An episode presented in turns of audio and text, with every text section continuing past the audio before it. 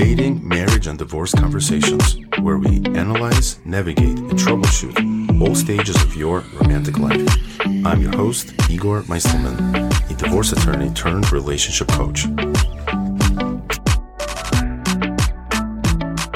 Hello, everyone. In today's podcast, we're going to be discussing how one's self worth impacts the relationship. Now, many people think that relationship is just two people essentially getting along, taking care of their chores, responsibilities. And as long as they work as a team in that way, in doing a very good division of responsibilities, then just like a good team in a corporation in the business setting will accomplish its goals by setting up criterias and how they delegate who does what so too, the same model could be transferred over to relationship. The problem is that that's furthest from the truth because relationship dynamic, a romantic relationship, consists of so much more complication because of the what I would call the human element to the exchange.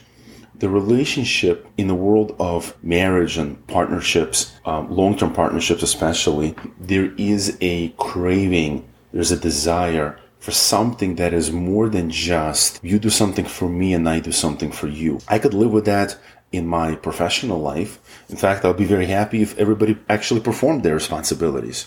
But that is not something I can accept in my romantic life. And the reason for that, while it, may, it is going to be multidimensional, but one of the key aspects that drives this dynamic is how we perceive ourselves. Because the way we view ourselves is the way the person that we bring to a romantic relationship. If you think about it, who am I as a partner or as a spouse when it comes to my romantic life? It's the person that I look in the mirror and perceive to be the person I am offering to the relationship. So just to make it more concrete, if you, if you think about it, if I'm a person who's very stingy and I'm careful with every single dollar, well, when I show up to my romantic life, I will show up as a person who has a hard time giving, who has a hard time having a mindset of abundance where I can do things for my partner. I can spend money and resources to make somebody else happy, to make somebody else's life more special, more meaningful. And this um, transcends all areas um, of people's lives, especially when it comes to a romantic relationship. And so the goal of today's podcast is to explore one of the fundamental aspects of the relationship and the impact on the relationship that our image, our self image, our self worth, to be more precise, has on the relationship. Now you might think, wait a minute, if you're giving, you're, you're a giver. You make time for your partner, your spouse, you do things for them, then the relationship should be in a good place. And yet the reality does not bear out for that to be true. Because the reality is, is that a romantic relationship doesn't just operate in what is manifested in the interaction. A romantic relationship, but this is the unique quality of it, is a romantic relationship picks up the vibes of what is not said and what is hidden. I had a teacher who once said this beautiful line, said, relationship is defined by the one who wants it the least. Relationship is defined by the one who wants it the least. Now, if you think about it, in some ways, I know when I heard it for the first time, it felt very counterintuitive because I thought, what do you mean? If you take two people in a relationship and one is just giving and giving and pumping all this love and care for the other person, is that person not setting the tone for the relationship? But the reality is, is not really. Actually, the recipient of that love and givingness is the one who's really defining the parameters of the relationship. How so? Well, think about it. If I'm going to do everything for you and I take care of you and I, I give my heart and soul to the to relationship, and the way you receive me is from a place of coldness, a place of distance, a place of minimal appreciation. What is the extent of the connection between us? Well, the extent of the connection is going to be defined by you. It will not be defined by me. See, I can pump all the love and respect and care I want. But when all is said and done, you're going to determine how close we are because you are creating boundaries and barriers to the extent of our connection.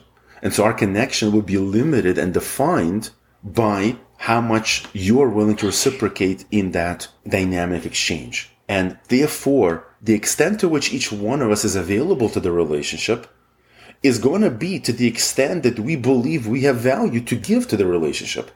And that is why self worth is such a critical piece to the fundamental, you know, the first floor of laying the foundation. If you want to build a great relationship, one of those pieces is how we view ourselves. What do we believe we bring to the table? See, if I believe that I have little self worth, if I am not worth much, I don't have a lot to offer, except that you know occasional companionship and some amount of romance and availability. But but ultimately, in my heart of hearts, I walk around with this feeling of I don't have much to give. I don't have much to offer. That will directly translate into the extent of connection that the couple will experience. You should never think that this type of an issue is just a side problem, something that will just come up occasionally, but it doesn't really have a direct impact onto the core aspects of the relationship. That is the furthest from the truth. In fact, the way we view ourselves and therefore what we believe we have to give, not only to the world, but definitely to our most intimate, closest relationship, which is a partner or a spouse, that is the realm in which we are defining the relationship.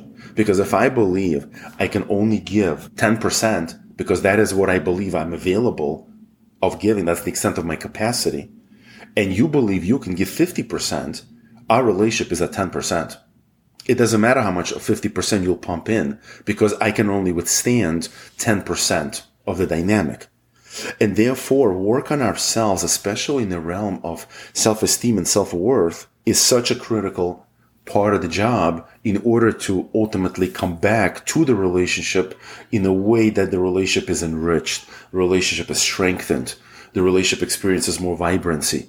But if I am a constant, meaning I just stand still, I'm not, I'm not a person engaged in a dynamic journey and the process, then the relationship is li- limited by my limited mindset, my limited ability to see and appreciate who I am and what I bring to the relationship. You know, one of the things that very often comes up uh, in my office during meetings with couples is this issue of, well, I married him like this. I married her when she was this way. And now I feel like I live with a different person. Now, there's two responses to that. Obviously, there is such a thing as growing apart in fundamental values to such a degree that we're just no longer compatible. But the reality is that for most people, the growth isn't something that challenges their compatibility. The growth challenges their status quo. They don't want to stand still.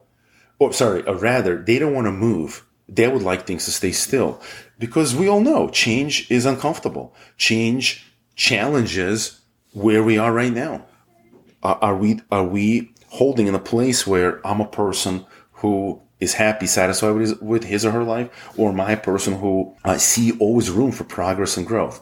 And what's tricky about this aspect of a relationship is can I see the value of the change? Can I recognize that if my spouse is changing and transforming, again, as long as it doesn't undermine the fundamentals of the belief structures that the relationship is built on. But if my, my spouse is engaging in a dynamic process of change, that's a good thing. That's the type of thing that brings freshness and newness to the relationship. If I'm married to somebody who, when I married them, they were an avid stamp collector, and 10 years later, 20 years later, I wake up and my spouse now enjoys painting, right? I can approach it in two ways. I could view it as a threat and say, wait a second, what's happening here? When I married you, you were all about stamps. All of a sudden now you're painting and now we're going to spend money on canvases and paint supplies. Or you could say, this is so amazing. I get to be part of a journey of somebody else's life who is in a state of transformation and change. And I get to be part of experiencing that with them, being part of supporting their journey. And by the way, I have news for you. Would you not like the same thing within your own life that your spouse offered that to you? And if a couple views a relationship from that place, then now the relationship could be viewed as I'm meeting a new person. And in that sense, there is freshness, there is newness. I'm connecting to a new human being. It's not the same person I was married to, and it's a good thing. That's where the freshness lies. Now, the reason I bring all this up is because part of the challenge that a person with low self-esteem will experience, somebody who challenges their value, they don't perceive it, is therefore they might not be exerting themselves. They might not be pushing themselves into realms where they recognize and believe that the change they're going through is special, it is meaningful, and it's a change that they want to bring to the relationship. Rather, they will be constantly second guessing themselves. Oh my gosh, how is this going to impact our relationship? I would like to explore that, but oh my gosh, what is my spouse going to think? And that is a type of conversation that constantly comes up in my office. One spouse wants to try something. One spouse wants to experiment. I had a couple come in. One spouse uh, kept saying that I would love to go on trips and see more things. I just, I just love traveling. And the other spouse was a homebody. And in that area of their lives, the homebody spouse was just, that was their constant. I want to be home. That's where I'm safe. That's where I'm comfortable. And the other spouse was just dying to get out there and experience life and world. And that spouse wanted nothing more but to do it with their spouse. They weren't looking for individual solo trip. They wanted to be with their spouse and experience that journey th- with their spouse. And the, the extent to which we are available for these journeys is how much we believe we deserve it. How much do we believe we are worthy to be married to someone with whom we could be engaged in a dynamic, ever changing, ever evolving evolutionary process? Is our relationship an organic journey where there's things sprouting and growing? Or is my relationship um, a journey built on a constant? Right? And so do I view my life as a field where things can be planted and things can be nurtured and grown? Or is my life a cemented road where once it's concretized, that's it. That is, this is the extent of the journey. And what very often happens is those relationships that are built on these brittle perceptions of themselves, and very often, again, I bring, bring up this to all of your attention, very often resulting from a place of self uncertainty, self doubt, um, lack of belief in, in themselves. And so people become kind of locked up and stuck in their ways and they don't see any room for progress, any room for change as a result of that type of a journey um, and that type of existence, the relationship greatly suffers. And so once again, as I, since I like to end every session with a little bit of tools and techniques, one tool that I'd like to leave you with today is try it out. Sit down with your spouse as you're listening to these podcasts and you and you're hearing the different techniques that I throw out there that we do with our couples when they come in for a session is sit down with your spouse and have a imagination date a date where the two of you imagine life that is in some way deviating from your constant steady flow of shopping lists and picking up kids and taking them to practice and doing the same old routine. And take take a few minutes 20 minutes half an hour where you will just dialogue with each other your dreams. What would you imagine that if you wanted to set some time aside for dreams things that would reinvigorate you things you're afraid of? Exploring where's that coming from what hesitations do i have and how do i think the relationship could help me how could my spouse or partner help me work through the fears, the doubts, all those voices inside our heads that we all live with, that the, the self-doubting thoughts, the, the mindset and the beliefs that limit us, that shrink us, rather than give us opportunity to expand and benefit and flourish from everything the world has to offer. And most importantly, what your relationship has to offer. And so conversation could sound something like this. You sit down, right? Um, in the evening when nice and quiet or during the day if there are no distractions. As always, you know, my rule, you shut off the phone. No, that does not mean put it on vibrate. You shut off your phone. You totally put them aside. You take a few seconds to center, which is basically do a quick meditation. Just close your eyes, take a few breaths and release and just let things go and say for the next 20 minutes, I have an intention to just be present with you as you share with me and I share with you, what fears do I live with? What dreams do I have that I aspire to? And how you could help me work through the fears and and the hesitations and how you could help me take a little step closer towards realizing my dreams. And then you share. And as always, you know, the, my golden rule, always mirror, always say back, am I understanding you? What I'm hearing you say is that one thing that would help you work on your confidence is if I gave you two compliments, three times a week. And I'm going to put them on my calendar to make sure to give you three compliments. Is that what you need from me? And your spouse tell you, yes, that would go a very long way for me if you gave me three compliments or two compliments three times a week on these days and at this time. And that type of a process where we share with each other concrete goals and we make very clear what do we need from each other and how the participation of our spouse in our journeys of self-development and self-growth would only continue to nurture the space between us and the relationship that exists between us, how much more it would benefit and blossom from having this type of a supportive system called my spouse or my partner. Thank you for joining us today. For questions, comments, topics you'd like to hear more about, or to try our 24 week relationship challenge, email us at relationshipreimagined at gmail.com